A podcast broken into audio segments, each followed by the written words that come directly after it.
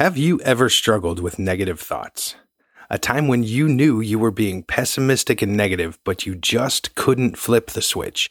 You couldn't turn it around. I've been there and I still get there sometimes, but I want to give you a solution and a strategy that will help you gain control of that normal negative that we all have in five, four, three, two, one. Welcome to the Second Mix podcast, where creators and aspiring entrepreneurs go to reflect, revise, and remix their lives and find the mindset they need to thrive without conforming. Nobody's better than you, nobody's smarter than you, and you don't need anyone's permission to succeed. My name is Matthew Bennett, and I was a miserable fool until I discovered all this stuff and changed my life. Now I'm passing it on and paying it forward. At the end of this episode, there's going to be a call to action to take some little step to remix your life. Take advantage of these exercises and watch things begin to change for you.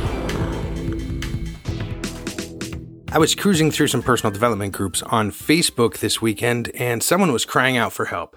They asked, How do I start with positive thinking? I can't seem to do it. The answers that I saw there were horrendous. They were unhelpful and they were insulting. How do you think positively? They said. Easy. You just start thinking positive thoughts. Another answer was similar. Just stop being so negative. One said, in order to think positively, you have to have a positive mindset. They went on and on like that. Advice to someone who can find no value in that advice is a waste of time. Telling someone to make a list of all the things that make them happy, that's fine, but it's a quick band aid over the very real issue the person is experiencing. This is another episode on input because that's where it all starts. Imagine that you're a flower in a pot and you're sitting there stuck in your pot and you're starting to droop and your leaves are beginning to wilt. You call out, Hey, I need water. I'm wilting and I'm going to die soon here. And people are telling you, your solution is so easy, so basic. Just get some water. And you say in your little flower language, no, you don't understand. I don't have the capacity to get water. I don't have any way of getting it. I'm stuck in this pot. And the next annoyed response that you hear is, well, you see, your problem is that you're just not wet enough. You don't have enough moisture in your soil, and there's not enough moisture in your leaves, and you look like you're wilting, so maybe you should get some water and you say you don't understand. I know I'm wilting. I know I need water. I don't have the capacity to get water.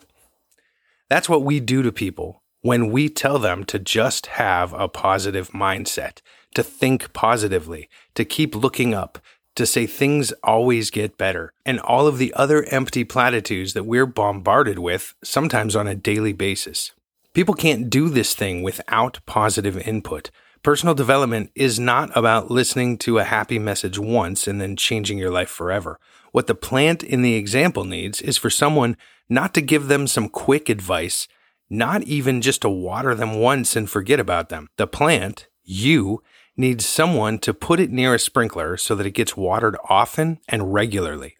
For us humans, that sprinkler is the input we decide to put into our heads, not advice, not a one shot quote that changed your life so you expect it's going to change somebody else's, but a small stream of regular input of pure, powerful, and positive material.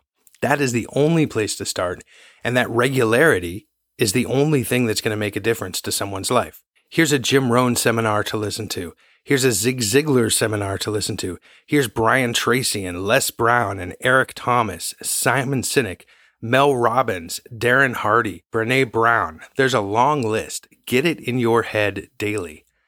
I'm going out on a limb here. I try to listen to about an hour a day, but I am trying to teach this stuff to the people in my life. So I have more accountability to get it all in my head and to journal and to write down fresh ideas that pop up. If someone were to commit to listening 15 to 30 minutes a day on how to make your life better, on how to be better, on how to become more, I think that would create a lot of change. I can tell you a couple of things that I know. An hour a day or more is better if you've got a long drive or you walk or you work out or do the dishes. You can listen to these greats of self improvement, and there's no way that you will not see change. Another thing I know, I talked in my second episode about the hike that changed my life. I was confused and furious and all around negative, and I listened to a couple hours or more of personal development. And it's the reason that I'm here today. But it was because of that initial dose of personal development, it caused me to want more. In that first seminar, I listened to Zig Ziglar, and he told me that my input determined my outlook. My outlook determined my output, and my output determined my future. But more importantly, he told me that self improvement doesn't stick. It's like bathing. You have to do it every day. If I had listened once and felt better and then went back to my regular life, nothing would have changed. Sure, maybe I would have a new strategy. Every time I feel down, I can pop in my headphones, listen to some positive material, and feel better. But that too is just a band aid. It's not healing what keeps cutting me. I listened to Zig and it gave me so much hope to know that if I keep doing this, my life will change, my thinking will change, my outlook and my output will change. And that hope caused me to commit to making this my thing, to getting better every day, a little bit at a time, to turn that sprinkler on and to make sure that I was getting enough to stop drooping and wilting and to begin growing. There's no magic number. It's not once, it's not 163 times. It's a commitment to grow. Without that commitment, no amount of advice is going to help. So if you hear of someone trying to find a better mindset, someone who wants to change, the most important thing that you could do for them is, to say, here are some recordings. Listen to these every day for 90 days. I think it'll help you. One last thing I learned. Every time I ran into a problem with my mindset, my ethos, my philosophy, I can look through my journals and realize that they correspond to the times that I was not listening to the recordings of the seminars that brought me to the point where I was becoming more. So let's do some research this week. Search YouTube and podcasts and other media to find some people who inspire you, people you feel like are speaking straight to you. Not every speaker works for everyone. It's kind of a personal thing who you decide to listen to. But in your journal tonight, write down three people who excite you the most. It is that input accumulated over time that's going to change your daily outlook and make it far easier to turn around a negative attitude or at least bear with it for a little while longer because you know that it won't last very long. Join the Facebook group Ideas and Concepts and jump into the conversation. Get some more ideas. The link is in the show notes. I'll be here every Monday and Thursday until all the different music genres make sense to me. Thank you for listening to the Second Mix podcast. Once again, I am Matthew Bennett. If you are on Apple, please give me five stars and leave a review. Whatever platform you use, you can subscribe to hear the latest episodes of the show. I answer every email sent to matt at secondmix.net, and I love to hear from listeners. If you know of anyone who will find this show helpful or useful, please share this with them. I can't reach them without your help.